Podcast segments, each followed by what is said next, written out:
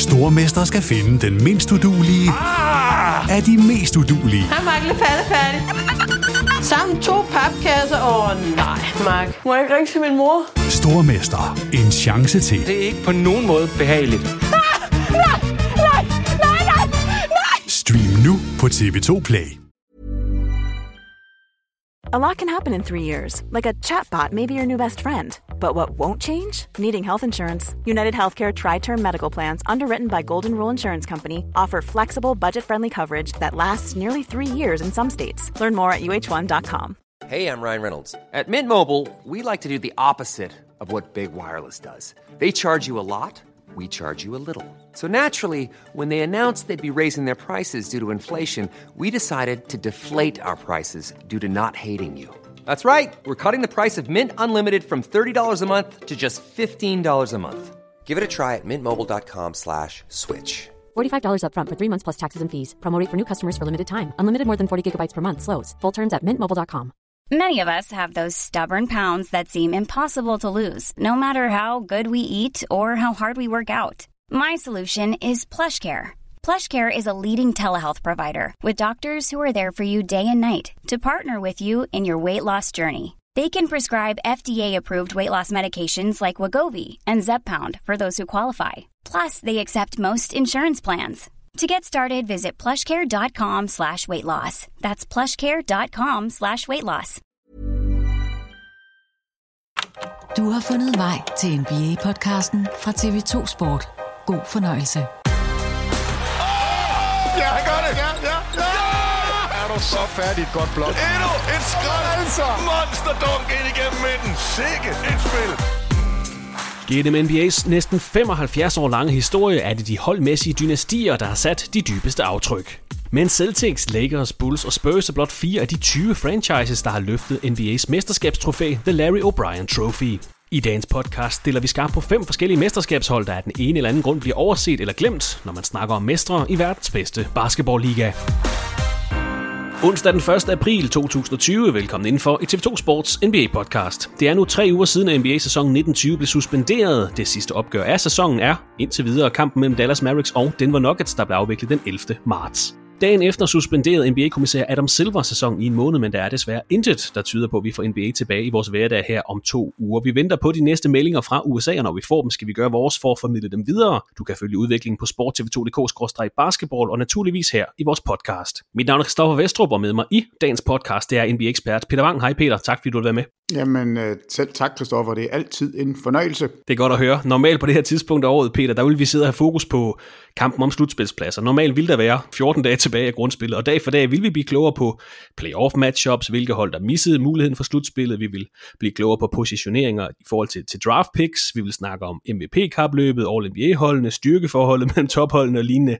Du har nok uh, rigeligt at forholde dig til i de her tider. Jeg tænker, at du som alle andre bare prøver at begå dig i den her uh, corona-krise, men har du kunnet slå din har du kunnet slå din basketballhjerne fra i de her tre uger, og hvor besynderligt er det at sidde her i starten af april måned og ikke skulle forholde sig til, til resultater og kampe, når man nu har gjort det på professionel basis i ja, 12-13 år? Jamen, altså helt personligt, så er jeg dybt forvirret, fordi jeg har, altså min hverdag er vendt fuldstændig rundt.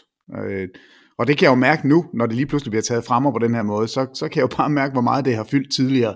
Altså hvad jeg ikke har brugt af tid på at sidde og og kigge sjove statistikker og se kampe og, og forholde mig til, hvad, hvad skal vi to snakke om. Og, og det er bare væk. Altså, det er virkelig, virkelig mærkeligt. Jamen, når noget så grundlæggende af ens hverdag bare bliver, bare bliver taget fra en, så, så jeg har faktisk været, jeg tror, jeg har haft en coronadepression. I hvert fald i weekenden, der var jeg, jeg var simpelthen så trist.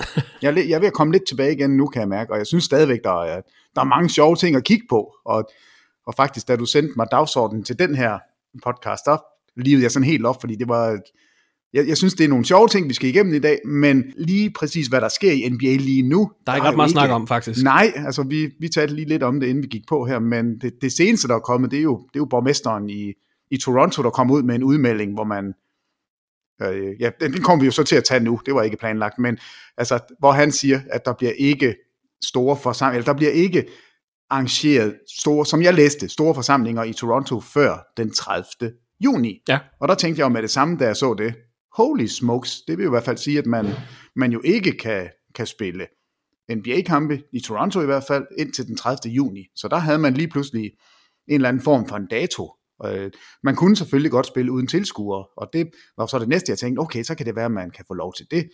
Øh, Øh, men du har et lidt andet take på det, heldigvis. Jamen, jeg mener, der kommer lidt forskellige takes på den her historie, men, men jeg, jeg var lidt i samme båd som, som det, du lige fremlagde der. Jeg tænkte også, nå hold da op, så er der i hvert fald ikke noget NBA i Toronto. Det betyder ikke, at Toronto Raptors ikke kan spille et andet sted. Det er jo også en nyhed, vi har fået her i ugen, at NBA overvejer Las Vegas som sådan et, øh, en, en, en zone, hvor alle de resterende kampe skal spille. Så samler man simpelthen holdene i Las Vegas. Det er nok øh, farligt på mange forskellige måder, men, men, men det, jeg reagerede på samme måde, som, som du gjorde, da du læste den her, men jeg har så efterfølgende fundet ud af, og det igen, vi er ikke helt 100 på, hvad der egentlig er, er 100% korrekt i den her sag, men det var arrangementer arrangeret af Toronto selv, så altså ikke øh, privatejede institutioner som øh, ishockeyholdet og øh, basketballholdet, så, så måske er det ikke en, øh, en udelukkelse af NBA i Toronto indtil 30. juni, som det umiddelbart så ud på overskriften. Nej, og vi, altså, vi er jo ligesom alle andre, vi ved det jo ikke. Øh, men den her Las Vegas ting, det var jo en, jeg faktisk har tænkt tidligere, øh, fordi man jo har de her Summer League, nej ikke Summer League, de her, øh, øh, hvad hedder den, der er sådan en turnering i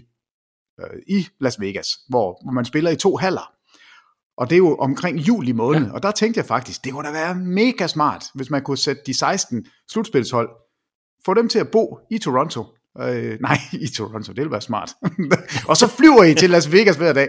Nej, at, at man det havde... med med en lang bustur hver eneste dag. så havde, man, så havde man de her to haller, og så kørte man de 16 hold ind og indlogerede dem i Las Vegas, og så startede man simpelthen om morgenen med at spille den første kamp. Så havde man tre eller fire, eller hvor mange man nu kunne nå, øh, slutspilskampe hver dag, indtil man blev barberet ned til finalerne, og så afsluttede man det hele i Las Vegas hen over to og en halv måned. Det kunne da være et fantastisk setup, og, øh, og man kunne sørge for, at det så, hallerne er ikke helt lige så store som en NBA-arena, så, så man kunne sagtens få det til at se okay ud, også uden tilskuere, der kunne man lave noget gøj eller noget gak, og hvis man så kunne få tilskuere ind til sidst, så ville det være fint. Altså på en eller anden måde, så kunne jeg godt se en, altså noget i det, at det kunne da være en måde at gøre det på i hvert fald. Når man nu har arenaerne til rådighed, og man har øh, hele setup'et klar, så få det fyret af. Det, det kunne have været sjovt, men det kommer nok ikke til at ske. Der er jo alt for mange penge involveret alle mulige andre steder, men på den der måde kunne man i det mindste få sæsonen afsluttet. Og Adam Silver og NBA's øh, bagkontor, jeg tror, de overvejer alle muligheder, så måske er det ikke helt øh, skudt ved siden af, Peter, det du fremlægger lige der, men øh, der er desværre ikke de helt store positive nyheder at melde om fra det nordamerikanske. Amerikanerne er hårdt ramt af coronaepidemien, og prognoserne fortæller, at det bliver meget værre her i midt april. Vi håber på det bedste for hele Nordamerika. I NBA-sammenhæng er de første spillere, der er blevet testet positiv for covid-19, nu blevet erklæret raske igen. Rudy Gobert, Donovan Mitchell, Marcus Smart er blevet clearet igen. Det samme er hele Los Angeles Lakers holdet.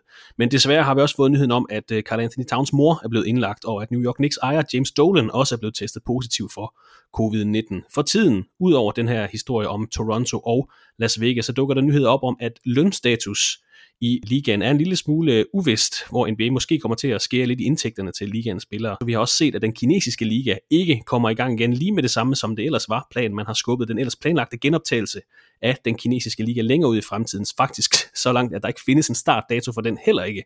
Så det er desværre øh, langt fra overstået, hverken i Nordamerika eller i resten af, af verden. Så øhm, øh, den her startende corona-update, vi skulle lave, Peter, i Nordamerika er der nogle få lyspunkter, men desværre ser det ikke ret godt ud sportsligt, eller sådan helt, helt generelt. Jamen, på ingen måde, øh, og nu er der jo begyndt at komme alle de her hot takes, hvis nu sæsonen bliver aflyst, hvilket er, altså det er virkelig meget muligt, at det er det, der kommer til at ske. Hvordan ser man så på LeBron James status? Og der er jo flere derude, der siger, at han har, har det bedre med ikke at spille, fordi så ser han så ser han stærkere ud. Altså han ligger som nummer et i Western Conference og kunne i hvert fald på papiret sige, at jeg vil være favorit til at vinde mesterskabet. Og hvis han kommer i gang, så er hans alder imod ham 35 år gammel, to måneders layoff eller tre måneders layoff. Det, det kan han nok ikke klare, så der vil han møde spillere, som er bedre forberedt, og hold, som nu kan få deres spillere tilbage fra skader. Så, så det, det begynder at blive det, man taler om. Hvad, hvad nu, hvis sæsonen slet ikke bliver slut eller øh, afsluttet? Hvem er så vinder af sæsonen? Altså hvem står, når vi kigger tilbage på den her sæson om 20 år, om 10 år, hvem vil så være vinderen af, af sæsonen? Og det, det er jo meget irriterende, at det skal begynde at, allerede nu at snige sig ind, at vi taler om det, men det er fordi, det er reelt en mulighed. Jeg ved godt, at Thomas Bilde, han siger når, og, og vi to bliver vist ved med at sige hvis. Og, og jeg, jeg læner mig mere mod hvis end når lige nu, fordi det ser forfærdeligt ud i USA. Altså det, de meldinger, der kommer derovre fra, er jo jeg lige vil sige, jeg er meget pessimistisk på det område, og jeg synes næsten, det er værre, end hvad jeg havde forestillet mig, og de er faktisk ikke, det er jo slet ikke toppet endnu. Øh, så, Nej. så der, er ikke, der er ikke gode nyheder på, på den front, og det har jo selvfølgelig også en effekt på hele NBA.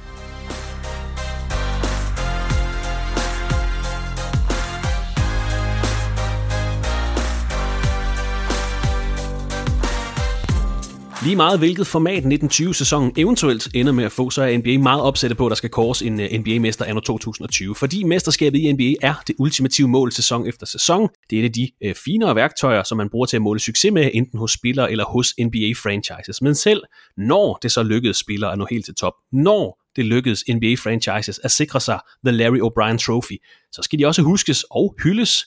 Og det bliver de også for det meste, men fordi begrebet øh, storhed er så flygtigt og har så mange niveauer, så er det nogle gange som om, at mesterskabshold bliver lidt glemt, når man bladrer gennem NBA's store historiebog. Det sætter vi lidt fokus på i dag, hvor vi skal se nærmere på en række glemte mestre, og så vil vi give dem den hyldest, som de fortjener. Kan du følge den her tankegang, som jeg sendte til dig her tidligere på ugen, Peter? Der er jo ingen tvivl om, at alle NBA-fans husker dynastierne, altså Celtics i 60'erne, Lakers i 80'erne, Bulls i 90'erne, Lakers i start 0'erne også, Golden State Warriors her de seneste år. De husker måske også altså stjernerne, der sikrede deres hold et mesterskab. Kareem Abdul-Jabbar, der vandt mesterskabet med Milwaukee Bucks tilbage i start 70'erne. Bill Walton og Portland Trailblazers i 77. Dirk Nowitzki, Dallas Mavericks i 2011. Men derudover, så har der jo været andre mestre, som måske bliver en smule overset blandt de her dynastier og superstjerner. Ja, og allerede nu har du overset et af dynastierne, og det er jo det, vi alle sammen gør. Uh. Det er jo San Antonio Spurs. Ja. De bliver aldrig nævnt, og det er sjovt. Og, og sådan, det er bare deres lod. De er så kedelige, at man, man glemmer at tale om dem. Men på et eller andet tidspunkt, så bliver historien om dem jo netop, at det er dem, man ikke taler om, og derfor taler man om dem alligevel. Så Spurs vinder til sidst, det er jeg slet ikke, det er jeg ikke bange for. Men, men jo, du har fuldstændig ret. Der er nogle hold, som, som for evigt vil være, altså have en anden status, fordi det, det er bare ikke, det er måske ikke ligaens bedste spiller, der har været på holdet. Det er måske ikke øh, lige den tid, man, man husker bedst. Så der er nogle hold, der skal, der skal en gang imellem skal vi tale om det, for ellers glemmer vi dem. Men du sendte mig en liste over holdene, som vi i dag, de finaler, vi i dag skal tale om. Ja. Og en af dem, synes jeg jo skiller sig fuldstændig ud, så der er jeg ah, meget spændt på. Det glæder mig til. Meget spændt på, hvorfor, det, øh, hvorfor den er med på listen, og det, det, det synes jeg da bare, vi skal tale om, når vi når dertil. Nu havde jeg ikke San Antonio Spurs på, øh, på listen over ting, vi skulle snakke om i dag, Peter, men det stopper ikke også to Ej. for at, at hylde dem. dem. Dem kan vi jo rigtig godt lide. Tror du, at deres legacy bliver, eller det, der taler imod, det, at, at de er overset, det er, at deres storhed varede så lang tid, i stedet for, lad os sige, de havde vundet fire mesterskaber på seks sæsoner, tror du, så, så ville vi have mere fokus på dem som et, et dynasti og et af de bedste hold nogensinde, men fordi det har været over 20 år med fem mesterskaber, altså sådan cirka hver, hver tredje, fjerde år, de har vundet, øh, taler det imod deres, øh, tror du, det kommer til at tale imod det, eller skal vi bare have det lidt på afstand, også fordi vi har jo også som sportsfans sådan lidt en tendens til, når et hold bliver for gode, så bliver vi træt af dem til sidst, og så gider vi, kan vi næsten ikke holde dem ud længere. Og så Spurs, de mester, de er i slutspillet 21 sæsoner i træk. Øh, prøv nu lige at være lidt normale, San Antonio Spurs. Giv os andre en chance. Jeg tror, det taler lidt imod dem, at det har været over så mange år. Nej, jeg tror ikke, det taler imod dem. Jeg tror bare, det, det bliver historien om dem. Altså, at de netop har været så relevante i så lang tid, og oven i købet vundet mesterskaber på stribe. Det, det tror jeg sådan er... Altså, jeg, jeg tror egentlig, der er rigtig mange, der godt kan lide Spurs, og som ikke har noget udsat på dem, fordi de spiller på den måde, de gør, fordi de har gebærdet sig på den måde, de har gjort, og fordi de stjerner, ja. de har været anført af, altså primært Tim Duncan, øh, har jo været en af dem, der ikke rigtig sætter en fod forkert, mest fordi han slet ikke sætter nogen fødder overhovedet, men altså det, det er med, han, der er jo ikke nogen, der bliver trådt over tæerne, som har haft noget med San Antonio at gøre. Øh, så Tony Parker, når han så en, altså en enkelt gang lige kommer i slagsmål og får en glasblind i øjet, så er det jo en kæmpe historie. Men det er jo ikke noget, hvor, hvor vi alle sammen sidder og hader på Spurs. Øh, Duncan har aldrig gjort noget Ginobili. Hvis ikke man elsker Ginobili, så, så er man jo et fjols. Der, altså, han er jo fantastisk. Der, hvor mange slår flagermus ud inde i en arena? Altså, det, det, det er jo kun Ginobili, der kan det. Øh, altså, det, det bliver historien om Spurs. Det, det bliver, at de var så gode så længe, og de var så stille omkring det. Øh, der var ikke ret meget trut i egen trompet i San Antonio, men det her jo så også sæsonen, hvor det slutter. Ja. Øh, og, og det et eller andet sted, så kan, kan de jo sige, at det var coronaen, der, der, der slog os, eller vores dynasti, det stoppede der, og så finder vi på noget nyt næste år, og så må vi se, hvad det, hvad det bliver. Som nævnt i indledningen til den her podcast, så har 20 NBA-franchises vundet mesterskabet i verdens bedste basketballliga. Boston Celtics har vundet 17, Los Angeles Lakers har vundet 16, fem af dem, da holdet lå i Minneapolis. Golden State Warriors og Chicago Bulls har begge vundet seks mesterskaber. Warriors franchiset har vundet to, da det lå i Philadelphia. Så er der San Antonio Spurs, fem mesterskaber alle sammen siden 1999. Philadelphia 76ers, Detroit Pistons og Miami Heat har vundet tre mesterskaber hver. Her har Philadelphia et enkelt mesterskab med sig fra Syracuse Nationals-tiden. New York Knicks og Houston Rockets har begge vundet to mesterskaber, og så er der 10 hold, altså halvdelen af de her 20 mandskaber, der har vundet et NBA-mesterskab. Der er 10 hold, der har vundet et enkelt mesterskab. Cleveland Cavaliers, Atlanta Hawks, Washington Wizards, Oklahoma City Thunder, det vender vi tilbage til, Portland Trailblazers, Milwaukee Bucks, Dallas Mavericks, Baltimore Bullets, Sacramento Kings og så Toronto Raptors. Her skal det siges, Atlanta Hawks vandt deres mesterskab som St. Louis Hawks, Washington Wizards vandt deres mesterskab som Washington Bullets, Oklahoma City Thunder har i princippet historien fra Seattle Supersonics, så det er deres mesterskab fra 79, vi tæller med her. Og så er det mesterskab, som vi tilskriver Sacramento Kings, det mesterskab, som Rochester Royals vandt i 1951. Så fik vi lige detaljerne på plads også. Men øh, meget apropos, når vi sidder her i 2020, Peter, i en øh, sæson, der er blevet suspenderet. Sidste år, der så vi Toronto Raptors vinde mesterskabet. Tror du, at den her mesterskabssæson, altså 18-19, bliver et af de her oversete mesterskaber, som vi skal snakke om i dag? Jeg ved godt, det er franchises første mesterskab, og man kan vel hævde, at når vi om 10-20 år sidder og ser tilbage på den her tid af NBA, så vil vi nok snarere huske Golden State Warriors-dynastiet. Vi vil huske LeBron James rejsen fra hold til hold og, og hive dem til finalerne. Men tror du, det her individuelle mesterskab, som Toronto Raptors vandt sidste år, kan gå hen og blive sådan et, det var sgu lige sådan et mellemår, for også på grund af, at der var så mange skader i selve finalerne. Nej, jeg tror ikke, man vil, man vil kigge på det som et mellemår, men, men jeg tror, man vil kigge på det som øh, et lidt specielt år, på grund af skaderne til Warriors, det er den ene ting, men også fordi vi så det her lightning in a bottle, altså at man henter en, nej ikke en, jeg ved godt Danny Green kom, jeg ved godt Mark Gasol kom, men man, man henter en. Man henter Kawhi Leonard til, og alt går op i en højere enhed, og man gør det, som ingen troede var muligt. Vinder det første mesterskab til et hold uden for USA, vinder det første mesterskab til Canada, det her ishockeyland, som aldrig nogensinde har været forventet med basket, og, og så smutter han igen. Altså det er jo historien. Og, og på den måde tror jeg egentlig, at, at den altid vil blive husket, fordi det er specielt. Vi har aldrig set det før, vi kommer nok aldrig til at se det igen, at en spiller på den her måde kommer ind, snupper et mesterskab og smutter igen med det samme. Altså det, det er så vanvittigt, at vi jo gennem hele sæsonen talte vi om, at hvis de vinder, hvis de vinder, hvis de vinder, øh, vi sagde aldrig når, fordi der er noget vi aldrig til, øh, så bliver han jo i hvert fald. Man kan jo ikke forlade et mesterskabshold. Så et eller andet sted havde Toronto tabt, så var Kawhi smuttet, og så havde vi siddet og sagt, jamen det var vi jo klar på, fordi det havde han jo sagt. Men hvis de vinder, så bliver han jo. Det gjorde han ikke. Altså, han kom, han leverede, og han smuttede igen.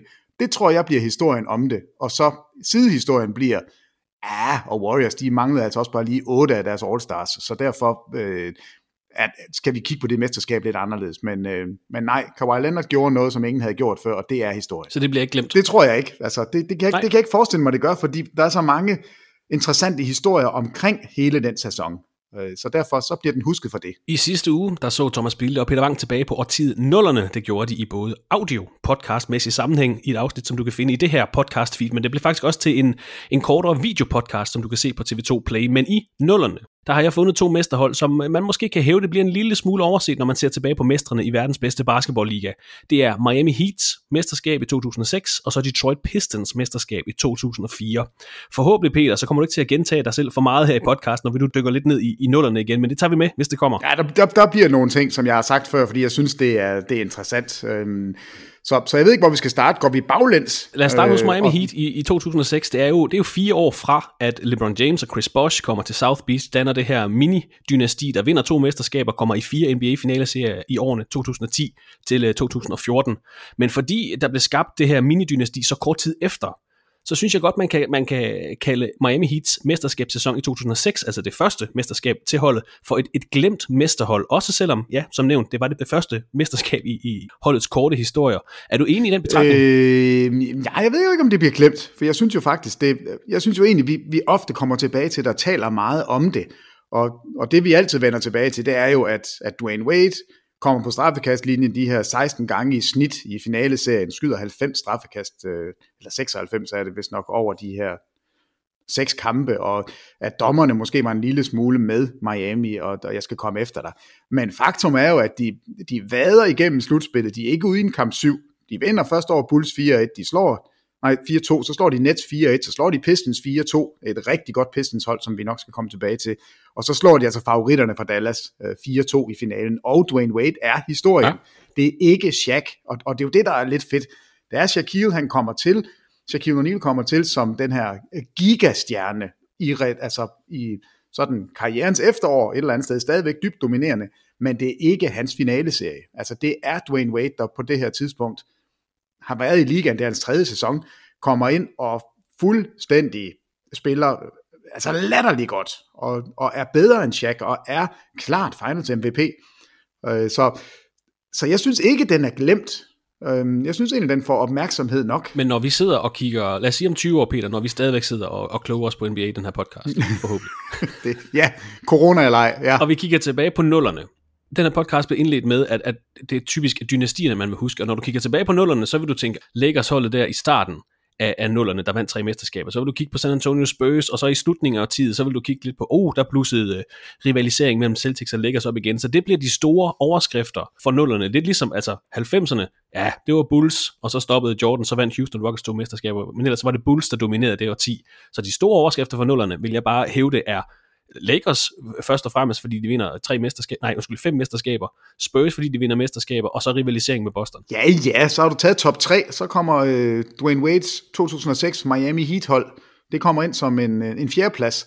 Du har ret, altså selvfølgelig er, er der ting, der er større fra nullerne. Og på den måde er det, er det fuldstændig rigtigt. Der er det øh, et lidt overset mesterskab, og det er ikke det, man, man først vil kigge på, når man kigger på det årti. 10. Det er jeg enig med dig i. Men nu, jamen jeg kan jo fandme ikke lade være, men altså jeg, jeg ryger jo ned i, i de der NBA rabbit holes. Hver eneste gang du stiller mig sådan en opgave, så tager det jo noget med sig. Og så sad jeg ikke og kiggede på det her. Øh, Gud, hvor mange dunk havde de egentlig? Øh, jamen Miami, de dunkede faktisk 124 gange i finaleserien, og Dallas kun 66. Og så tænker jeg, om det er nok. Altså hvem var det? Og det er jo selvfølgelig Alonso Morning, og det er Dwayne Wade, og det er selvfølgelig også Shaq. Og det fik man så kom jeg videre og kiggede. Det var så også det hold, der dunkede mest i løbet af grundspillet. Nå, jamen, hvor mange træer skød de så? Det er da også lidt sjovt. og så kom Peter så, i seng klokken 5 i nat. Jamen, sådan. Fuldstændig. og så, så kiggede jeg på hele sæsonen. Og, og det er så faktisk første gang, Phoenix Suns de kommer ind og skyder. Og nu skal du lige holde dig lidt fast, fordi det, det er nogle absurde tal. 2006, altså 5-6 sæson, der skyder Phoenix Suns 2097 træer. Og det er klart det højeste i NBA, og det er det eneste hold, der er over 2.000 afsluttede trepointsskud. Sæsonen efter i 2007, der er der ingen hold i NBA, der skyder over 2.000. Øhm, men så kigger man så på den her sæson, eller øh, nu, den, er, den eksisterer ikke lige nu, men 18-19 sæsonen, altså den sæson, der er blevet afsluttet, der skød Houston Rockets 3.721 træer, altså næsten dobbelt op fra 2006 og alle hold, samtlige hold i NBA er over 2.000 trepointsafslutninger. Ja. Så, så det hold, du tager frem her i 2006, den sæson, det er faktisk der, hvor, hvor trepointsskud, hvor man virkelig kan se, hold det op, det, det er et skud, der er blevet brugt rigtig meget i 2006, men det er jo gået fuldstændig over gevind nu. Alle hold skyder lige så mange, som Phoenix gjorde tilbage i 2006. Øh, og, og det, for mig at se, der er det bare sådan starten på en udvikling, som ikke er slut endnu. Altså det her trepointsskud, det, det, det kommer, vi er ikke færdige. Altså enten flytter man linjen, øh, man, man kommer til at gøre et eller andet, fordi det, det er ved at tage over. Trepointskuddet er ved at tage over i NBA, og jeg er spændt på at se, hvad, hvad NBA gør ved det. Altså ændrer man reglerne, ændrer man banens udformning, alt det her, vi har talt om, stolpe op og stolpe ned. Men det er din skyld. Så sidder jeg her og kigger på sådan en sæson, og så ender jeg med at kigge på trepointsafslutninger i 2006 og 2019. Det er det, du gør ved mig. Det er det, jeg har tid til, når der er corona. Det er, det er slet ikke sundt for mig, det her. Men, men jeg husker i hvert fald 2006-sæsonen, fordi Dwayne Wade var bedre end Shaq, og han var finals MVP og alt det her. Så det går godt være, det kun er en fjerdeplads i årtiet, men vi skal huske dem, og det, det synes jeg er helt fair. Hvis vi går lidt længere tilbage, så kan vi nævne, at øh, Miami Heat kom ind i NBA i 1988, og efter en øh, hård start på deres øh, karriere i NBA, så fik de bygget ret stærkt hold op i midt-90'erne, hvor de var i slutspillet seks sæsoner i træk, når hele vejen til Eastern Conference Finals i 97. Efter de her seks sæsoner i træk, så følger der to dårlige sæsoner. Det giver dog holdet femte valget i 2003 draftet, hvor man vælger Dwayne Wade fra Marquette University. Og det bliver starten på en genopbygning for Miami Heat, der også henter Lamar Odom som free agent i 2003 op til 3-4 sæsonen. Træneren hedder Stan Van Gundy, holdet består af spillere som Dwayne Wade, Lamar Odom, Eddie Jones, Rafer Alston, Karen Butler, Udonis Haslem, man bliver nummer 4 i Eastern Conference, når til anden runde af slutspillet, hvor man taber 4-2 til topseedet Indiana Pacers. Sæsonen efter tager man et stort skridt frem, man vinder Eastern Conference 59-23, 17 sejre flere end sæsonen før, kommer et stadie længere i slutspillet Eastern Conference Finals. Her taber man til Detroit Pistons 4-3. Den store forskel til den her sæson, rent rostermæssigt, det er naturligvis ham, du er inde på, Shaquille O'Neal er kommet til holdet i sommeren 2004. Blevet 32 år på det her tidspunkt, Peter kan stadig levere, bliver traded for Lamar Odom, Karen Butler, Brian Grant og et første runde draft pick. Lidt i underkanten, når man tænker på, at Shaq var 32 år på det her tidspunkt, kommer til holdet og ja, opnår stor succes i den første sæson, nej, anden sæson, han er på South Beach. Jamen altså, Shaq er jo Shaq. Øh, når, når han ville spille, så var han, jamen, så var han jo vanvittig. Øh, og, og det er jo altid det, man vil holde imod ham og sige, kunne du ikke bare have dedikeret hele dit liv til basket i de 15 år, øhm, i stedet for sådan chat lidt rundt og lave alt muligt andet også. Men når han var på, så var han altså, så var han en dominerende force, som man ikke rigtig kunne matche op med. Og efter en, øh, et Conference Finals exit, der tilfører man Gary Payton til holdet, man tilfører også James Posey, James Williams, Antoine Walker, Alonso Morning skal vi huske at nævne, han også på holdet. 5-6 sæson starter man 11-10, man fyrer Stan Van Gundy, Pat Riley tager over igen. Det er ret godt set, at Pat Riley lige tænker, okay, vi kan vinde mesterskabet, det må jeg hellere tage mig af. Man går øh, 52-30 i grundspillet, et lille skridt tilbage, ender som nummer 2 i Eastern Conference. Men den her lille tilbagegang i grundspillet stopper ikke Heat fra at besejre Chicago Bulls i første runde 4-2, New Jersey Nets i anden runde 4-1, Detroit Pistons i Eastern Conference Finals, altså holdet, der har slået dem ud i østfinalerne sæsonen for inden, vinder man 4-2. I NBA-finalerne 2006, Peter, der står de over for Dallas Mavericks, der var gået 60-22 i grundspillet, men som blot var fjerde seedet i Western Conference på grund af deres øh, eller NBA's division-regler, så de var altså kun fjerde seedet, selvom de var, havde den anden bedste record, så vidt jeg husker. Dallas Mavericks tilbage i 2006 bestod af spillere som øh, Dirk Nowitzki, der sæsonen efter seks finalerne vinder grundspillets MVP-pris, Jason Terry, Josh Howard, Jerry Stackhouse, Desanya Diop, Devin Harris var der også. Det var et godt Mavericks hold det her. De havde faktisk også vundet de to indbyrdes opgør i sæsonens grundspil ret overlegent, begge to. Og Mavericks vandt også de første serier, eller de første kampe af NBA-finalerne 2006. Inden Miami Heat så finder en rytme i serien, vinder fire kampe i træk og sikrer sig mesterskabet i 2006. Og så var der den her ja, lille krølle, der måske også gør, at, at, at det ikke er så en eftertragtet finaleserie, sådan rent historisk. I kamp 5 af serien, der skyder Dwayne Wade 25 straffekast. Det er jo det samme, som hele Mavericks-holdet skød i kampen. Straffekaststatistikken i kamp 5, 25 til Dallas, 49 til Miami Heat. Så det er desværre også en serie, der er blevet en lille smule plettet af, ja, Mark Cuban var i hvert fald ikke tilfreds med dommerne, lad os bare sige det sådan. Nej, men altså hvis man ser kampen igennem igen, så vil man jo også lægge mærke til, at du spiller med en Shaquille O'Neal, som jo spiller med ryggen til kuren, kommer tæt på ringen. Du spiller med en Dwayne Wade, som på det her tidspunkt udvikler det her slange move, jeg ved ikke, hvad vi skal kalde det der, hvor han, hvor han bare kan smyge sig igennem et forsvar, og er jo mega aggressiv og kommer til ringen. Hvor man modsat har en Dirk Nowitzki, som bedst kan lide at stadigvæk at skyde udefra og, og have sine step back og etbens skud. Så, så spillestilen var også lidt anderledes i finalerne. Altså Miami havde bestemt sig for, at, at de ville angribe. Og det synes jeg jo egentlig, de bliver belønnet for, at den så tilter så langt Miamis vej. Det, det kan man godt undre sig en lille smule over. Det, og det vil altid være en lille sidehistorie, men jeg synes ikke, det tager noget væk fra, fra mesterskabet og den altså, brillante serie, som Dwayne Wade et eller andet sted spiller. Miami Heat vinder altså fire kampe i træk i serien, vinder serien 4-2. Dwayne Wade bliver kåret som finalernes MVP med 34,7 point, 7,8 rebounds, 3,8 assists og 2,7 steals i gennemsnit per kamp over de her seks kampe. Det første mesterskab i Miami Heats historie, jeg vil hævde, at det her mesterskab drukner lidt i det, der kommer fire år efter, altså det her Big Three, der bliver samlet på South Beach, LeBron James, Chris Bosh, Dwayne Wade, der er i finalerne fire år i træk vinder to mesterskaber. Så derfor tog jeg det her mesterskab med fra 2006 som et lidt overset mesterskab, fordi det, der følger bagefter, selvom det var Miami Heats første mesterskab. Jamen det er det jo også. Altså det, det, på den måde har du fuldstændig ret. Det der, det, det, der kommer til Miami senere, det er jo det, Miami-fans nok vil, vil huske bedst. Også fordi det var så, så vildt, at de et eller andet sted kommer i finalerne fire år i træk, det er ikke ret, det er ikke ret tit, det sker. Det er svært at gøre, og, og det er en stor bedrift for Miami også, med de spillere, de havde til rådighed. Men nu husker vi dem i hvert fald fra 2006, og vi husker Shaq og, og Dwayne Wade. Og jeg, jeg synes bare endnu et rabbit hole, men kigger man tilbage i 2005 på Miami, netop for at se, hvad, hvad, hvad skete der der. Ved du, hvem der snittede flest minutter for dem i den sidste serie, de spiller mod Detroit? Mm, nej. Eddie Jones. Altså før ah. et halvt minut spillede han. Det var ikke kun Shaq og Wade, der, der lavede ting og sager. Uh, Eddie Jones, han snitter faktisk flest minutter af alle.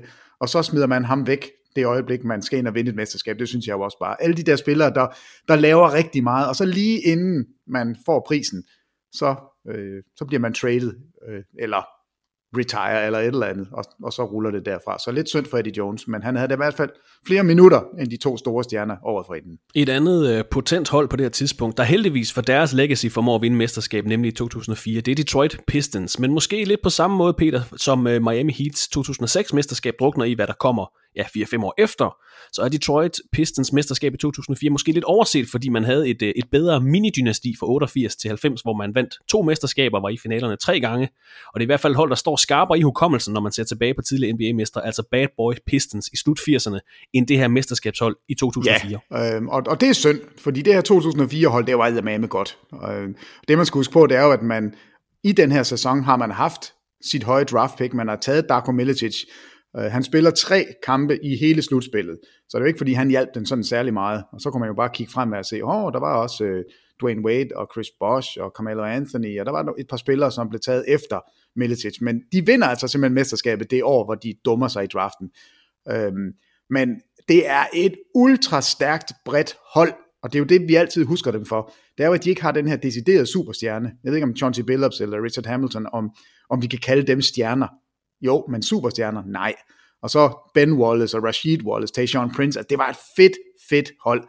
Og de, altså for mig at se, så er det jo dem, der dræber Kobe og Shaq. Det er dem, der sørger for, at, at øh, Lakers ikke kan gå videre med den konstellation, de har. Det, det er dem, der retmæssigt kan sige, vi sørger for, at Shaq og Kobe bliver brudt op, og vi ikke ser, hvad det kunne være blevet til, hvis de havde hængt sammen. Øh, et piv elendigt angrebshold, Altså, nej, men, jamen, det er helt vildt sjovt at sidde og kigge på det hold, fordi hvis, øh, hvis man kigger på sæsonen, så, så bonger de ud som det 18. bedste offensive hold. Men, men det var bundet sammen af en vanvittig defensiv, selvfølgelig forankret i, i de to Wallace-drenge, Ben Wallace og Rashid Wallace, som begge to var eminent dygtige forsvarsspillere. Og Ben Wallace var jo måske den eneste, der, der kunne sige, jeg kan matche Shaq mand mod mand. Jeg er lige så stærk, som han er. Jeg har en psyke, der gør, at øh, jeg, jeg er ikke bange for Shaq. Det, det var stort set alle andre. Øhm, og de har så ligaens næstbedste forsvar i løbet af grundspillet.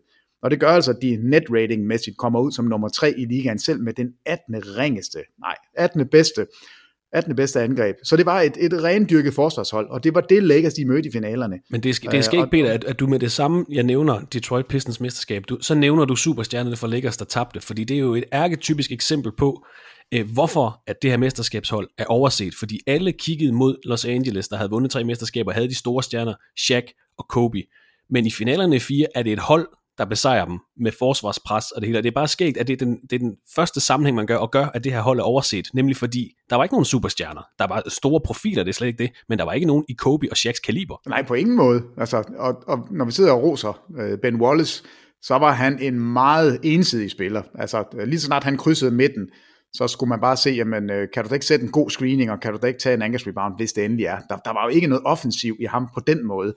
Øh, men vi må også sige, og der, der kommer jeg til at gentage mig selv, fordi jeg synes, det er så grotesk. Ja. Øh, I finaleserien, tredje mest scorende spiller hos Lakers, Derek Fisher, 6,4 point i gennemsnit. Altså, der var ikke en spiller, der på det her niveau kunne score mere end 6 point i finaleserien, fordi det var Kobe og Shaq, og det havde Detroit jo forberedt sig på. De, de vidste jo godt, hvordan skal vi gøre, hvem er det, vi skal dække op, og, og det gør vi så godt, vi nu kan. Shaq og Kobe får det, Shaq og Kobe får, fordi der er ikke nogen, der kan stoppe dem 100%. Men vi sørger for at lukke alle andre ned. Og det gjorde altså Derek Fisher. Altså det eneste gode, man kan sige om ham, det er, han er venstrehåndet. 6,4 point i finale som tredje mest scorende. Selv Karl Malone var jo med, altså han scorede 5 point i snit. Der, der var ikke nogen, der fik noget som helst. Det, det var en, øh, en sjov 40 år, 40 år i Karl ja, ja, det, det skal han have. 40 år gammel. Øh, men, men Kobe og Shaq bliver stoppet her, og det er, altså Detroit det er et fedt hold. Virkelig, virkelig fedt hold. Midt-nullernes udgave af Detroit Pistons, synes jeg er et af de mest oversette tophold i nyere tid. Fordi en ting er, at de er i slutspillet i otte sæsoner i træk fra 2002 til 2009, men de er i seks Eastern Conference Finals serier i træk fra 2003 til 2008. To finale deltagelser, og som nævnt mesterskab i 2004, det vender vi tilbage til lige om lidt. Men de seks Conference Finals optrædener i træk, det er flest siden 1989 hvor LA Lakers var i 8 conference finals i træk, og det er altså nok til en del tredjeplads all-time blandt NBA's franchises, altså 6 conference finals deltagelser i træk.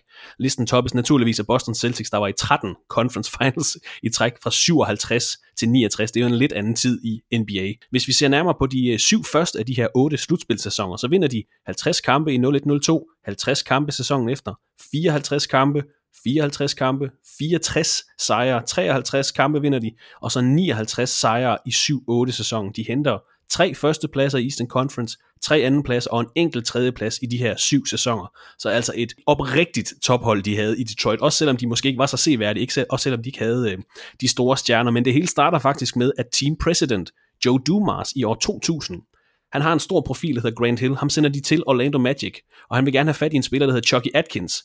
Og når ja, vi tager også lige af startende center, ham her, Ben Wallace, og det bliver altså starten øh, på noget nyt. Ben Wallace var startende center for Orlando, men det var altså bare en, en, en throw-in i det her trade, øh, hvor han sendte Grant Hill til Orlando. Ben Wallace i seks sæsoner, fra 2000 til 2006, snitter over seks sæsoner, hele sæsoner, 12,9 rebounds og 2,7 blocks per kamp bliver fire gange All-Star og fire gange Defensive Player of the Year. Det er altså rimelig pænt for en spiller, der er så ensidig, som du siger, Peter. Det, jeg ved godt, det er sat på spidsen, når du siger det på den måde. Jeg ved, du har stor kærlighed til Ben Jo, og, og han vil jo være en af dem, man altid tænker på med altså bedste undraftede spillere. Præcis. Øh, det, der, der kommer Ben Wallace jo ind. I 2002, der trader Joe Dumas Jerry Stackhouse, også en stor profil, til Washington Wizards for Rip Hamilton ind.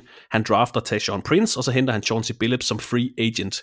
Fordi det synes at være et ekstremt overset hold, Peter, så øhm, skal vi måske sætte et par ord på de her spillere. Altså Ben Wallace har vi snakket om, bumstærk, forsvars øh, power forward, måske undersized center.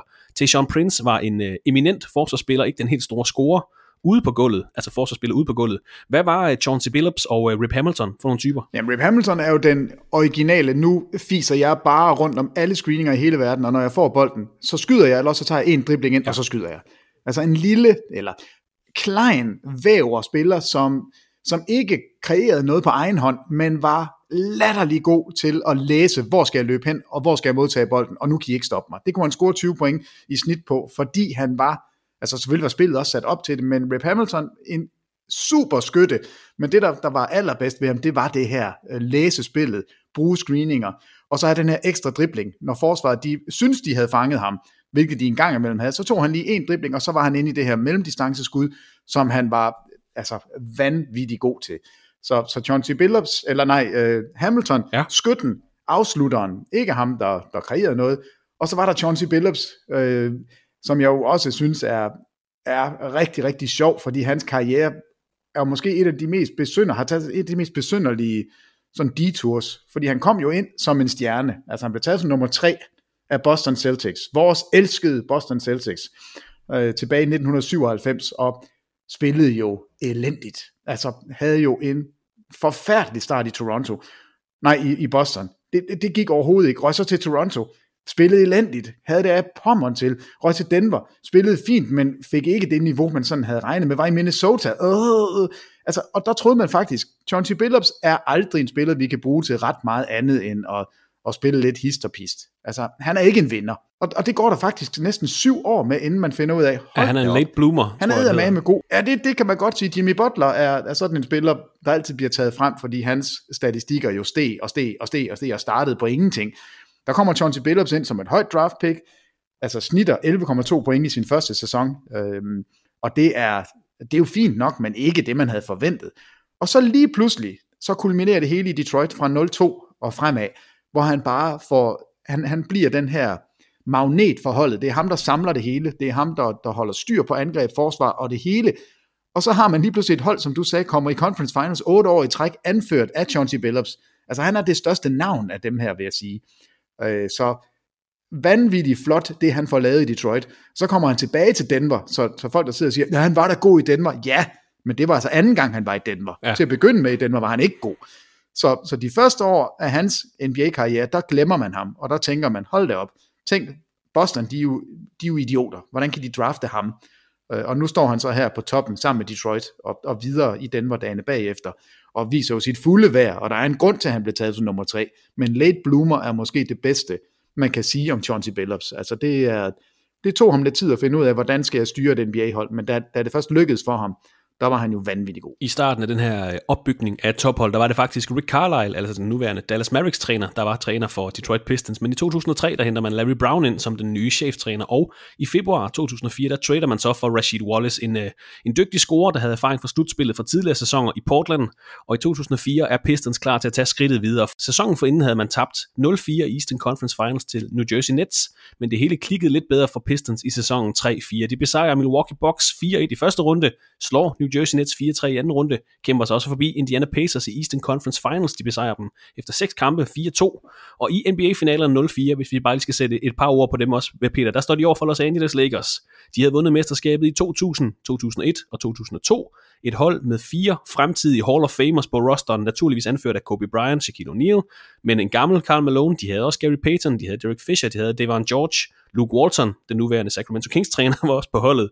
Ingen regnede med Detroit Pistons i den her finale serie, Peter, men som John C. Billups sagde efter de så vandt serien, de har måske de bedre spillere, men vi har hele tiden synes, at vi var det bedre hold. Og det havde han jo ret i. Ja, og, og, og scorerne, de taler jo deres tydelige sprog. 87-75. det, er den, det er den første gang. Altså 87-75, det, det kan man næsten se ved halvleg i, i den her i den sæson, vi lige har været igennem.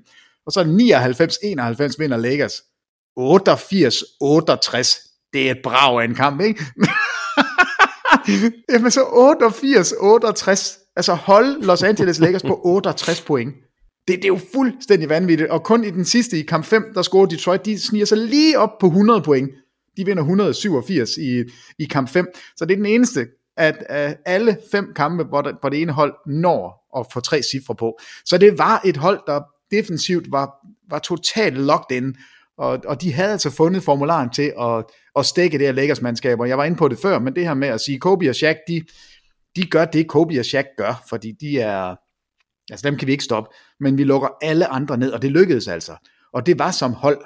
Øh, det, det, var et, det er faktisk en meget, meget bredt hold. Vi har helt glemt at, at nævne Mehmet Okur, som også var på holdet. Elton Campbell, også en god spiller. Mike James kan altså også godt spille basket. Collis Williamson, Lindsey Hunter. Så alle dem, jeg lige har nævnt nu, kommer fra bænken. Så de har altså fem sublim gode starter, som passer sammen som en homogen hold, og så har de altså faktisk en 4-5 stykker fra bænken, som også kan spille. Så der kom et holdtryk på Lakers, som Lakers ikke havde mødt før. Altså de havde været vant til at kunne overleve med deres superstjerner. Det var bare ikke nok mod det her sammentømrede mandskab fra Detroit. Så jeg er glad for, at vi tager dem med, fordi jeg synes, de, de, de får, altså for mig at se, der er det virkelig et overset hold. Og statistikken med de otte conference finals siger det hele.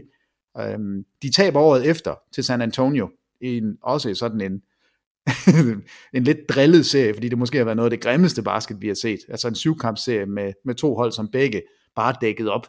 Øhm, men det var, hvor tæt de var på faktisk at vinde back-to-back. Det, det er, det synes jeg også, man, man skal huske. Det kan godt være, at jeg har sagt noget forkert tidligere, men det er seks conference-finaler, de har været i træk af Detroit Pistons, bare Undskyld. lige så vi får, ja, får det, det rigtige tal med. Men de vinder altså den her... Nu har jeg sagt 8 så mange gange, at nu er det 8. Nej, det er rigtigt. Så lad os sige 7. Ja. Vi fik 7, det er fint så. det er 6. Detroit Pistons vandt finaleserien 4-1 i kampe. De vandt kamp 1 med 13 point, vandt kamp 3 med 20 point, kamp 4 med 8 point, og så den afgørende kamp 5 med 13 point. Chauncey Billups bliver kåret som Finals MVP efter finalerne. Vi kan også nævne, at Chauncey Billups i Pistons-årene kommer på to All-NBA-hold, to All-Defensive-hold, ender faktisk som nummer 5 i MVP-afstemningen i 5-6 sæsonen. Så det var ikke en, nu har du lige gået igennem hans, hans karriere, det var ikke en her hvem som helst, der vandt øh, Finals MVP, men måske er det den mest atypiske Finals MVP i moderne tid, lige indtil Andrew Iguodala så tager over. ja, det, ja, den sammenligning kan jeg faktisk meget godt lide. Men var han virkelig i top 5 i MVP-afstemningen? Se, det, det var jeg ikke engang klar over. 5-6 sæson var ja, han det faktisk. vildt nok. Men altså, han, han har jo aldrig i min bog været en superstjerne. Han har altid været den her stjerne, men, men bestemt ikke en superstjerne. Og der, vi, vi taler jo altid om, kan, kan man bruge det ord superstjerne? Hvornår er man en superstjerne? Øh, og måske er det, er det fejlagtigt af mig, fordi jeg tænker jo, en superstjerne er en, du kan bygge et hold op omkring. Og måske var Chauncey Billups lige præcis det. En spiller, man kunne bygge et hold op omkring. Men jeg tænker bare altid som, som en brik på et hold, der skal fungere. Og, og det, det tror jeg, jeg vil holde fast ved, men, men jeg, kan da godt, jeg kan da godt selv lige tvivle på, hvad jeg selv siger, når han er i top 5 i MVP-afstemning. Det er, det, det var jeg faktisk ikke klar over. Men bestemt et hold, der skal have masser af kredit. Detroit Pistons mesterskabshold fra 2004, de var en force i NBA i syv sæsoner. Hvis man kigger på mesterholdene fra før 2004, så finder vi altså dynastier eller, eller meget genkendelige anerkendte hold fra 2003 og helt tilbage til, til 1983, Peter. Og nu må du stoppe mig, hvis, hvis du er vildt uenig, men vi har San Antonio Spurs i Tim Duncan-Rick Popovich-æren. Vi har Lakers 3-peat i starten af årtusindet. Så har vi Michael Jordan Chicago Bulls, Hakim Olajuwons Houston Rockets i 90'erne, så kommer Bad Boy Pistons i 89 og 90, og så kommer vi til 1980'erne, hvor vi jo har den legendariske rivalisering. Los Angeles Lakers, Boston Celtics, Magic mod Bird, sort mod hvid, østkyst mod vestkyst. Det næste nedslag, jeg har sat her, 1983, vores næste nedslag. Med mindre, Peter, at du har noget til for i min, øh, i min henover skøjtning af NBA's historie. Nej, det har jeg ikke. Øh, men det er det her hold, jeg er interesseret i. Hvorfor vi, vi trækker ud? Fordi det er et af de all-time great teams. Meget enig, det er slet ikke det. Så, så spørgsmålet er, om det er glemt. Altså det kan jo godt være, det er. Altså for mig er det ikke. Men det er jo også fordi, jeg, jeg tit kigger på de her hold og tænker, hvad, hvem var bedst, og hvordan skal jeg matche dem op mod hinanden, og så videre. Og det her hold er jo, vil jo altid være det her faux, faux, faux hold. Altså Moses Malone, da han var allerbedst. Øh, og, og det er jo, nu sad jeg lige og læste op på, øh, på Bill Simmons Book of Basketball, hvor han har øh, det her 76ers hold ind som det 8. bedste hold nogensinde. Men han siger også selv, at det var på billig baggrund. Det kan vi vende tilbage til senere, at, at de var altså heldige i både øh, grund, nej, i, i slutspillet og, og bestemt i finaleserien, øh, som vi måske også kommer ind over. Ja. Øhm, men det er stadigvæk et af de altså et top 10 hold i NBA's historie, så derfor undrer det mig bare, at, at vi skulle have det med men måske har du ret, at det er ikke det, det man husker 80'erne for. Jamen lige præcis. Så er det Lakers. Det, det, det er jo frem til, at når man tænker tilbage på årtierne af 90'erne, det var Chicago Bulls, og så tog Jordan lige fri, så var der to mesterskaber hos Houston Rockets. Man husker også Hakim Olajuwon.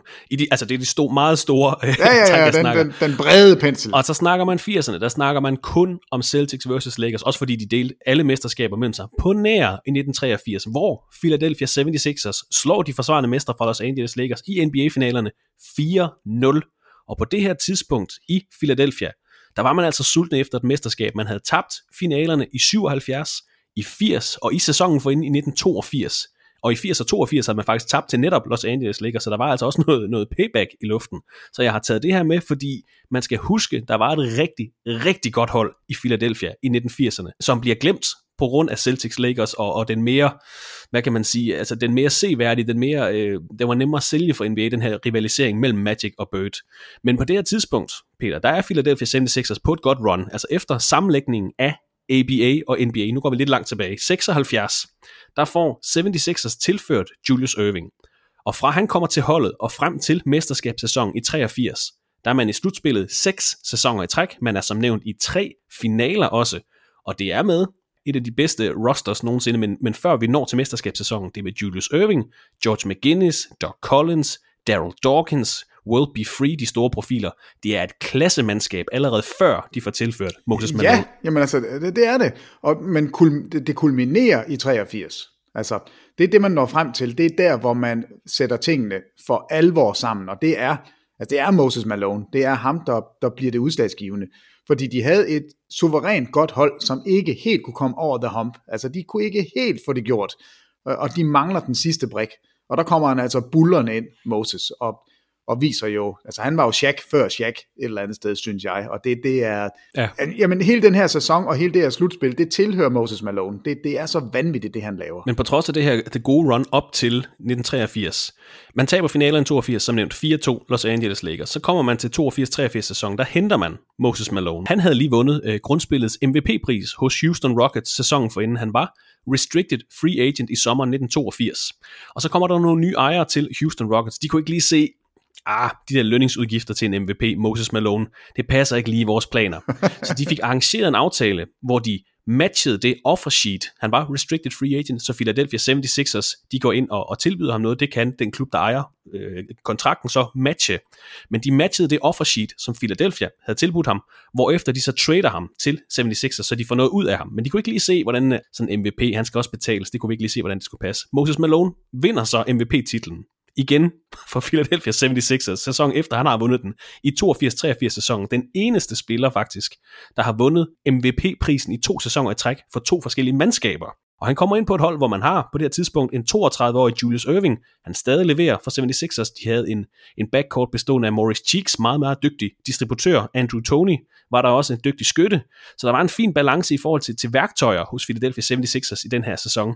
De fire spillere, jeg lige nævnte her, kommer på øh, sæsonens All-Star hold. Så havde man også Bobby Jones for bænken, blev kåret som Six Man of the Year. Ja, tak. De starter sæsonen Yes. 21-5. Så gik de 50-7 og ender altså grundspillet med at gå 65-17 en rimelig pæn sæson alligevel. På vej ind til slutspillet 83, der bliver Moses Malone spurgt om, hvordan han tror, at slutspillet kommer til at gå, og der siger han det her, Peter, som du refererer til, fo, fo, fo, mente, de ville vinde 4-0 i de tre serier, som slutspillet bestod af dengang. Og de var godt nok tæt på. De går 4-0 over Knicks i første runde, så taber de en enkelt kamp til Milwaukee Bucks i Conference Finals, går 4-1, og så vinder de 4-0 over Los Angeles Lakers i finalerne. Altså en enkelt kamp smidt til Bucks, men ellers så var han tæt på Moses Malone, så det bliver altså 4-5 i stedet for. Los Angeles øh, Lakers hold i 83-finalerne, det var med en 35-årig Kareem Abdul-Jabbar, det var med Magic Johnson, Jamal Wilkins, Norm Nixon, Bob McAdoo, Michael Cooper. Peter, det kan godt være, det er et stretch at kalde det her mesterskab for overset, men se det i lyset af, at alle kun husker Celtics og Lakers, når man nævner 80'erne. Så synes jeg måske, det er okay at have med i dagens tema, også når man kigger på det her Lakers-hold, hvem det faktisk bestod af. Altså Norm Nixon, Bob McAdoo, jeg ved godt, Kareem Abdul-Jabbar, Magic Johnson er de store navne, men Jamal Wilkes, Michael Cooper, ja, Norm Nixon, Bob McAdoo, det er altså et stjernespækket Lakers Jo, og, og det er jo der, øh, Bill Simmons, øh, det jeg læste op på i går, det er jo der, han kommer ind med sin lille note, at James Worthy havde været skadet hele sæsonen, eller det stor del af sæsonen ja. kommer ind skadet. Nixon skadet, McAdoo bliver også skadet i, i finaleserien. Så det er et decimeret Lakers-mandskab.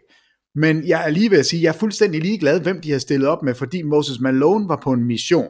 Altså han ville ja. vise hele ligaen, og specielt Houston Rockets, at han var ligaens bedste spiller. Og det var han. Altså, han snitter 26 point og 18 rebounds øh, i finaleserien, og er jo fuldstændig ustoppelig. Altså, det var dengang, man havde rendyrket old school center, som, jamen, som bare dunkede folk i hovedet. Og det gjorde Moses Malone.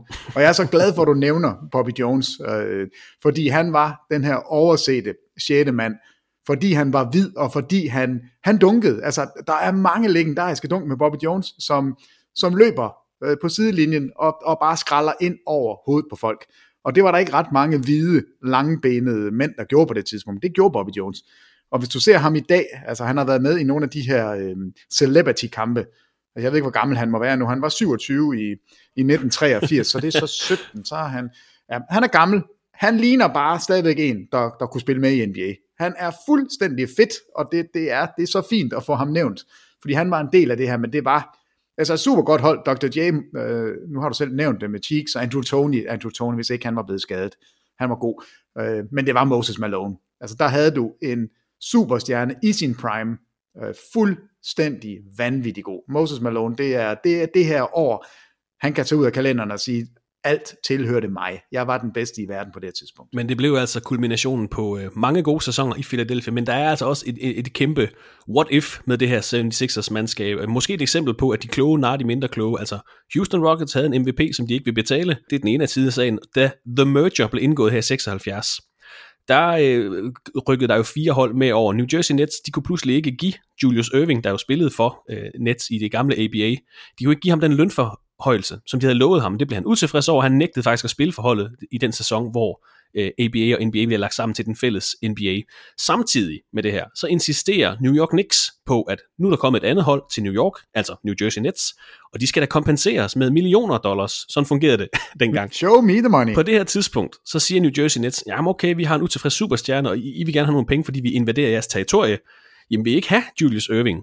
Der siger Knicks bare, nej, money please, det vil vi gerne have.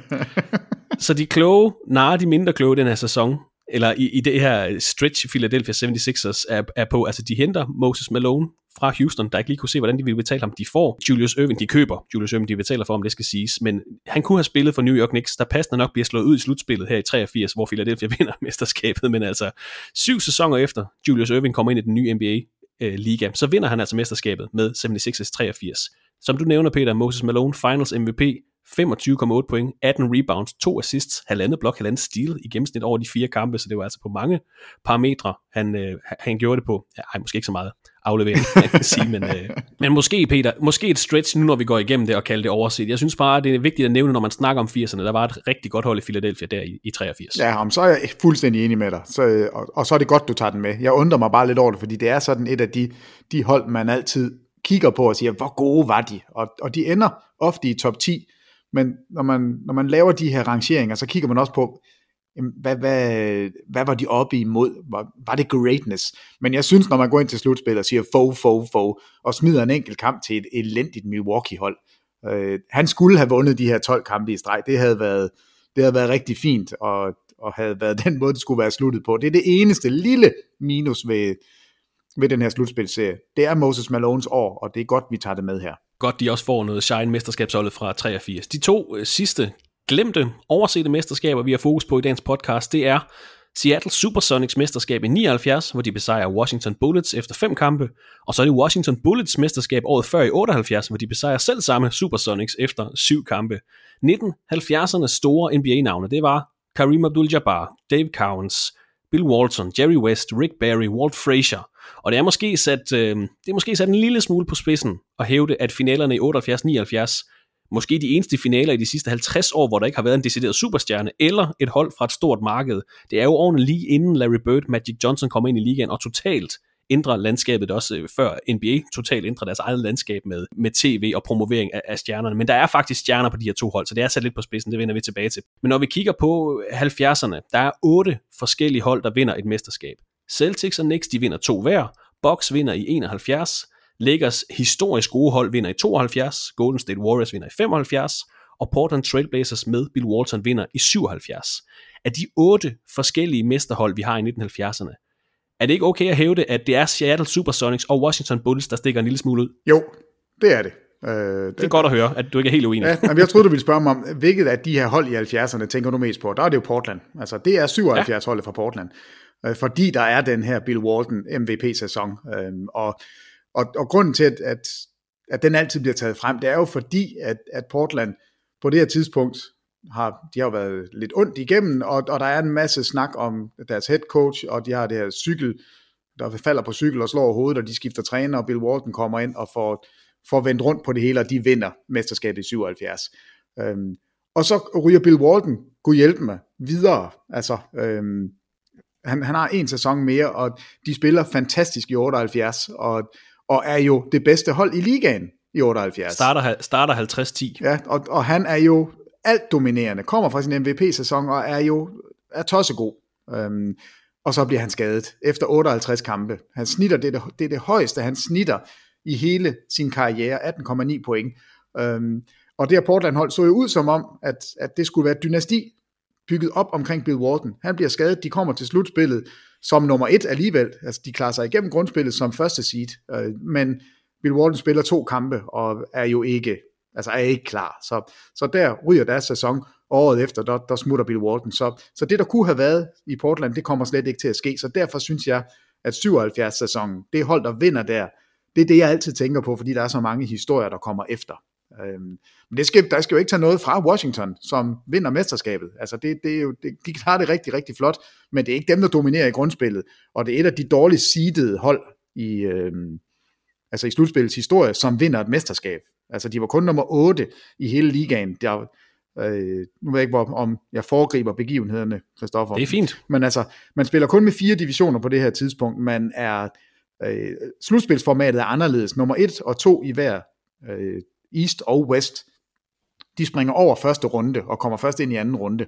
Øh, og der var, der havde man altså Washington Bullets, de var nødt til at starte, de, de blev seedet som nummer 3 i Eastern Conference så startede altså med at spille første runde. De var ikke oversidere, og de går altså hele vejen igennem og ender med at vinde mesterskabet, men jeg tror, at en stor del af det er, fordi Portland ikke var det hold, man havde forventet.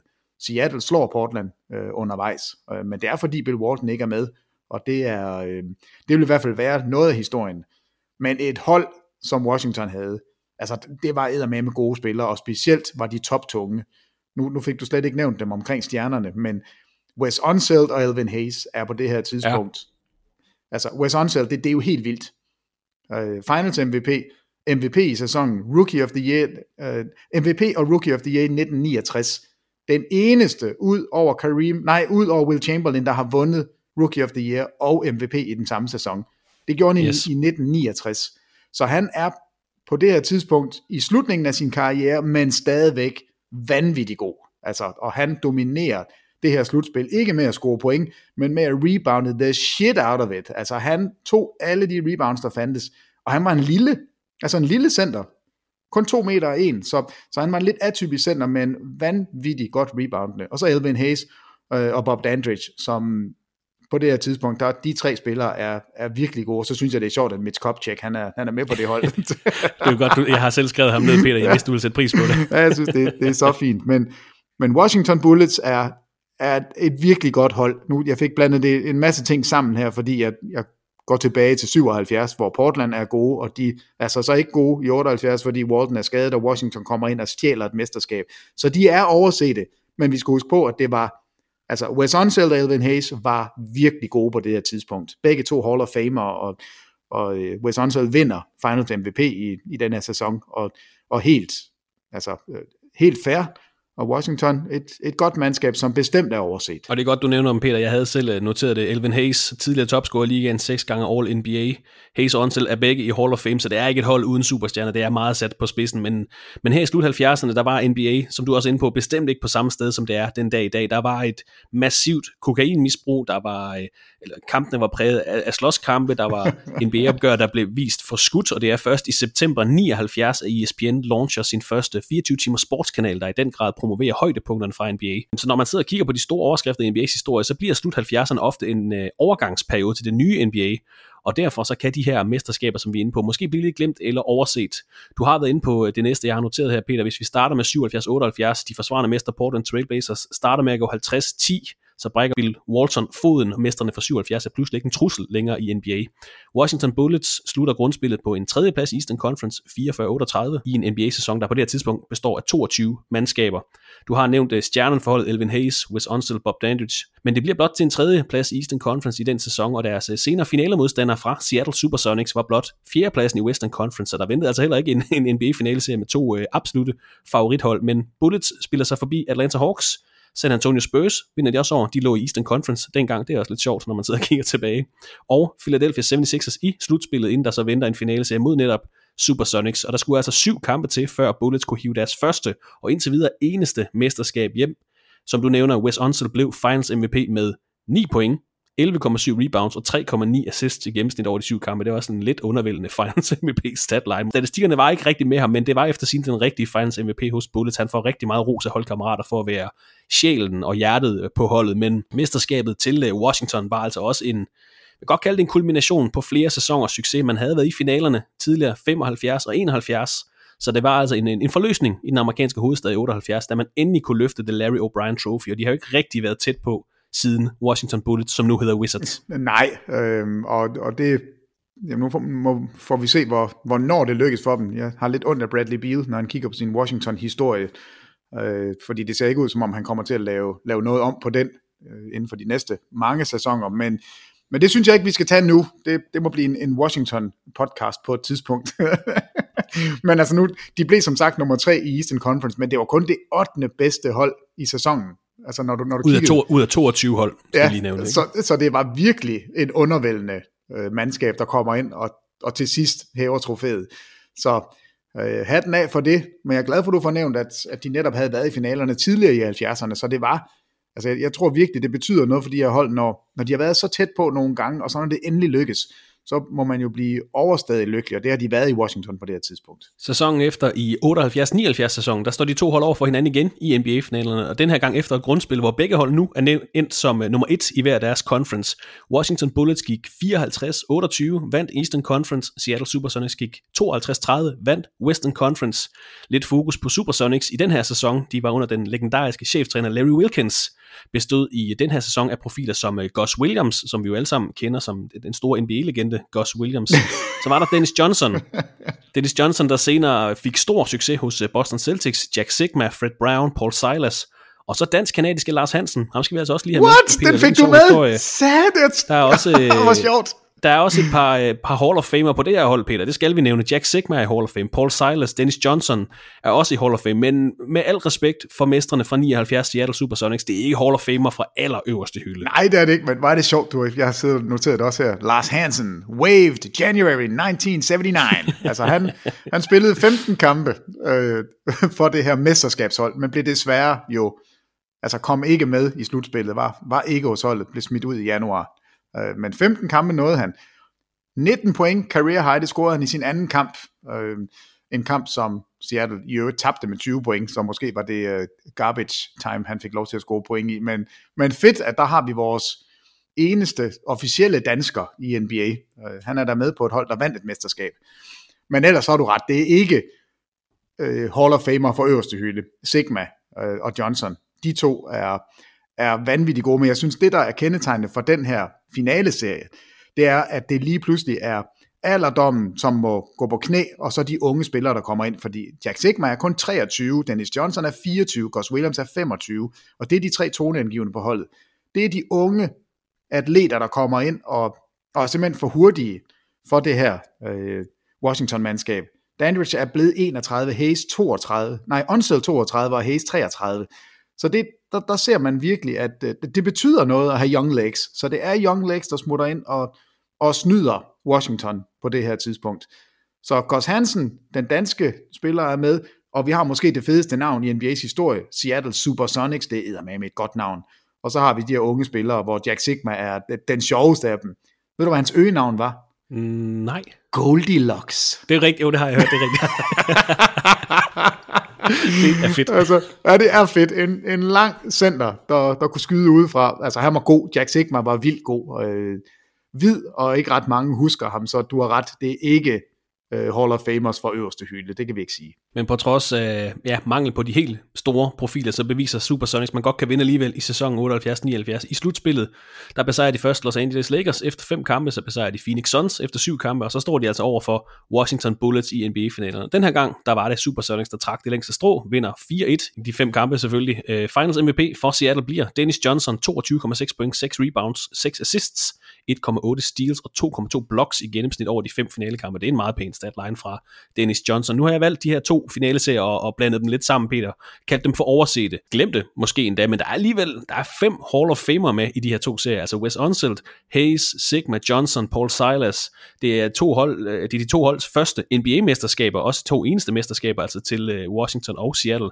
Og alligevel så vil jeg hæve at, at de bliver nok aldrig til mere end, end, end en fodnote i NBA's historiebog, når vi sidder og kigger tilbage på 70'erne, det der kommer lige efter de her mesterskaber, altså Lakers, Celtics og det her 83 mesterskab til Philadelphia. Så det, det er to meget glemte mesterskaber, som jeg synes, det var vigtigt lige at få med i dag. Ja, men jeg kan jo kun være enig. De er glemte, og, og det vil de blive ved med at være, fordi det er ikke to superhold, vi taler om. Men, men jeg synes, det er rigtig, rigtig fint, den måde det ender på, at de møder hinanden to gange, de vinder en gang hver. Den første gang er de sådan øh, har man ikke lige regnet med dem, og, og anden gang, der er det topseedet begge ja. to. Så, så de deler lige porten, og alle kan være glade, så det, det, det er den rigtige måde at gøre det på. Så det er godt, vi kan snakke om dem uh, her i podcasten. Jeg håber ikke, at vi skøjtede for hurtigt hen over de sidste to mesterskabshold. Stor kado til både Bullets og Supersonic. Så har vi valgt ikke at gå længere tilbage, Peter, fordi så bliver NBA, som jeg skrev til dig, det bliver en lille smule op, uh, obskur. vi kommer også uh, før The Merger, og så uh, der er heller ikke så meget info at finde om, om holdene der, så det er altså der, vi stopper for i dag. Vi har fået sat fokus på fem oversete mesterskaber. Det er, hvad vi lige kan finde øh, tid til, når NBA-sæsonen ligger stille. Er der mere, du synes, vi skal have med i dagens podcast? Ja, og det var det, vi startede med. Fordi jeg har okay. skrevet på min seddel her, holy shit. Og det, det er jo store ord. Men det er jo fordi, jeg sad ja. og kiggede på den forgangne sæson. 2019 slutspillet. Ja. Og, og, og der var noget, der dæmrede for mig, som jeg simpelthen, jeg har simpelthen glemt det. Og jeg kan ikke forstå, at jeg har glemt det, for jeg har jo siddet og set det, men jeg har glemt det vi er nødt til at dykke ned i, i Raptors og sige, tillykke, I vandt Kawhi Leonard fremragende og alt det her. Øh, det, den har vi været forbi. Men de spiller altså mod Milwaukee Bucks. De spiller mod Milwaukee Bucks i Conference Finals. Ja. De er nede 2-0 efter de første to kampe. Kunne du huske det? Ja, nu, altså nu du siger ja. det, kan jeg faktisk godt huske det. Ja, det var de. De taber de første to kampe rimelig overbevisende faktisk. Så skal de til kamp 3. Ved du, hvad der sker i den? Holy shit, har jeg skrevet her. Den går i dobbelt OT kamp 3. De er altså ude i to gange overtid for at få den afgjort, og Toronto slipper lige med, med neglespidserne og vinder den. De spiller en flot kamp 4, som de vinder og udligner, så står den 2-2. I kamp 5, prøv lige at høre, prøv lige at høre her, Christoffer. I kamp 5, hvor man altså har været nede 0-2, er kommet tilbage i kamp 3, vinder efter double OT, vinder kamp 4, nu skal man lige til kamp 5, der er Toronto nede 4-18. De er nede 20-32, de er nede 51-63. Den står 93-93, da der er to minutter tilbage af kampen. De er heldige, eller gode, de vinder den kamp. I kamp 6, der er de bagud 43-50. De er bagud 60-74 midt i tredje periode, og alligevel får de snedet sig ind og vinder den. Jeg havde fuldstændig glemt, hvor tæt Milwaukee var på at vippe Toronto Raptors af pinden. Ja. Jeg har fuldstændig glemt det. For mig, når, når, jeg, når jeg tænker tilbage på den sæson, så er det Philadelphia-serien, jeg tænker på, som jo selvfølgelig er legendarisk, kamp 7, og øh, Kawhi Leonard, der rammer det her bam, bam, bam, bam skud til sidst, og, og det, jeg har fuldstændig glemt, at de var i den grad i knæ mod Milwaukee. De var på rumpen. Jeg husker det som om, at man efter kamp 2, så sagde man, hey Kawhi Leonard, gider du ikke lige dække ham der Antetokounmpo, og så skøjter vi hen over et øh, ikke særlig godt Milwaukee-hold. Og det er så langt fra sandheden, som noget kan være. Milwaukee var så tæt på. Og derfor sidder jeg og tænker, den her sæson, øh, der er nogle tabere lige nu. Og Milwaukee er den helt, for mig at se, helt store taber lige nu. Det er så frygteligt, hvis ikke vi kan få færdiggjort den her sæson, fordi Milwaukee er bedre i år, end de var sidste år, og de var faktisk bedre sidste år, end jeg husker dem. De kunne have vundet mesterskabet. Det, jeg, jeg ved ikke, hvordan det er gået under mit radar, men jeg har fuldstændig glemt det. Jeg troede, Toronto de havde, fuld, altså, havde styr på dem. Det havde de ikke. Altså det her Toronto-mandskab er i den grad i knibe mod øh, Philadelphia, og de er i den grad i knibe mod Milwaukee. Øh, double OT, kamp 3, nede 2-0. Du overlever ikke at komme bagud 3-0. Øh, og det kunne de godt have gjort. Og de her to kampe, jeg går igennem, kamp 5 og kamp 6, altså Toronto er Nej, man skal vende rundt og sige, det er jo det mesterskabshold skal gøre, man skal vinde under alle mulige vilkår, og det, det gjorde de også, men jeg, jeg havde bare glemt, og det, jeg synes bare, at hvis jeg har glemt det, så er der sikkert også nogle andre, der har. Man skal huske Milwaukee, de var tæt på sidste år, de var gode. Man skal nogle gange øh, dykke lidt ned i kampen og ikke kun se, hvad serien ender. Det er en meget god, øh, meget god lærepenge ja, her præcis, i slutningen af podcasten. Præcis. Er der mere, du gerne vil være med, Peter? Øh, nej, det var rigeligt. Der, der, vi har både fået Bobby Hansen med og, og alting. Så... Lars Hansen. Lars Hansen, ja. Og Bobby Hansen, hans lillebror, der er ikke kommet ind i NBA, desværre. og Jørgen Hansen, som... Nej, nej, vi stopper der. Det tror jeg, det er godt. Peter, tak for din tid i dag. Tak for dine ord. Vi, uh, vi snakkes med. Ja, selv tak, Christoffer. Og tak til dig, der lyttede med i dagens NBA-snak. Vi håber, det var ved at lytte til, og vi håber også, at du finder vores podcast igen i fremtiden.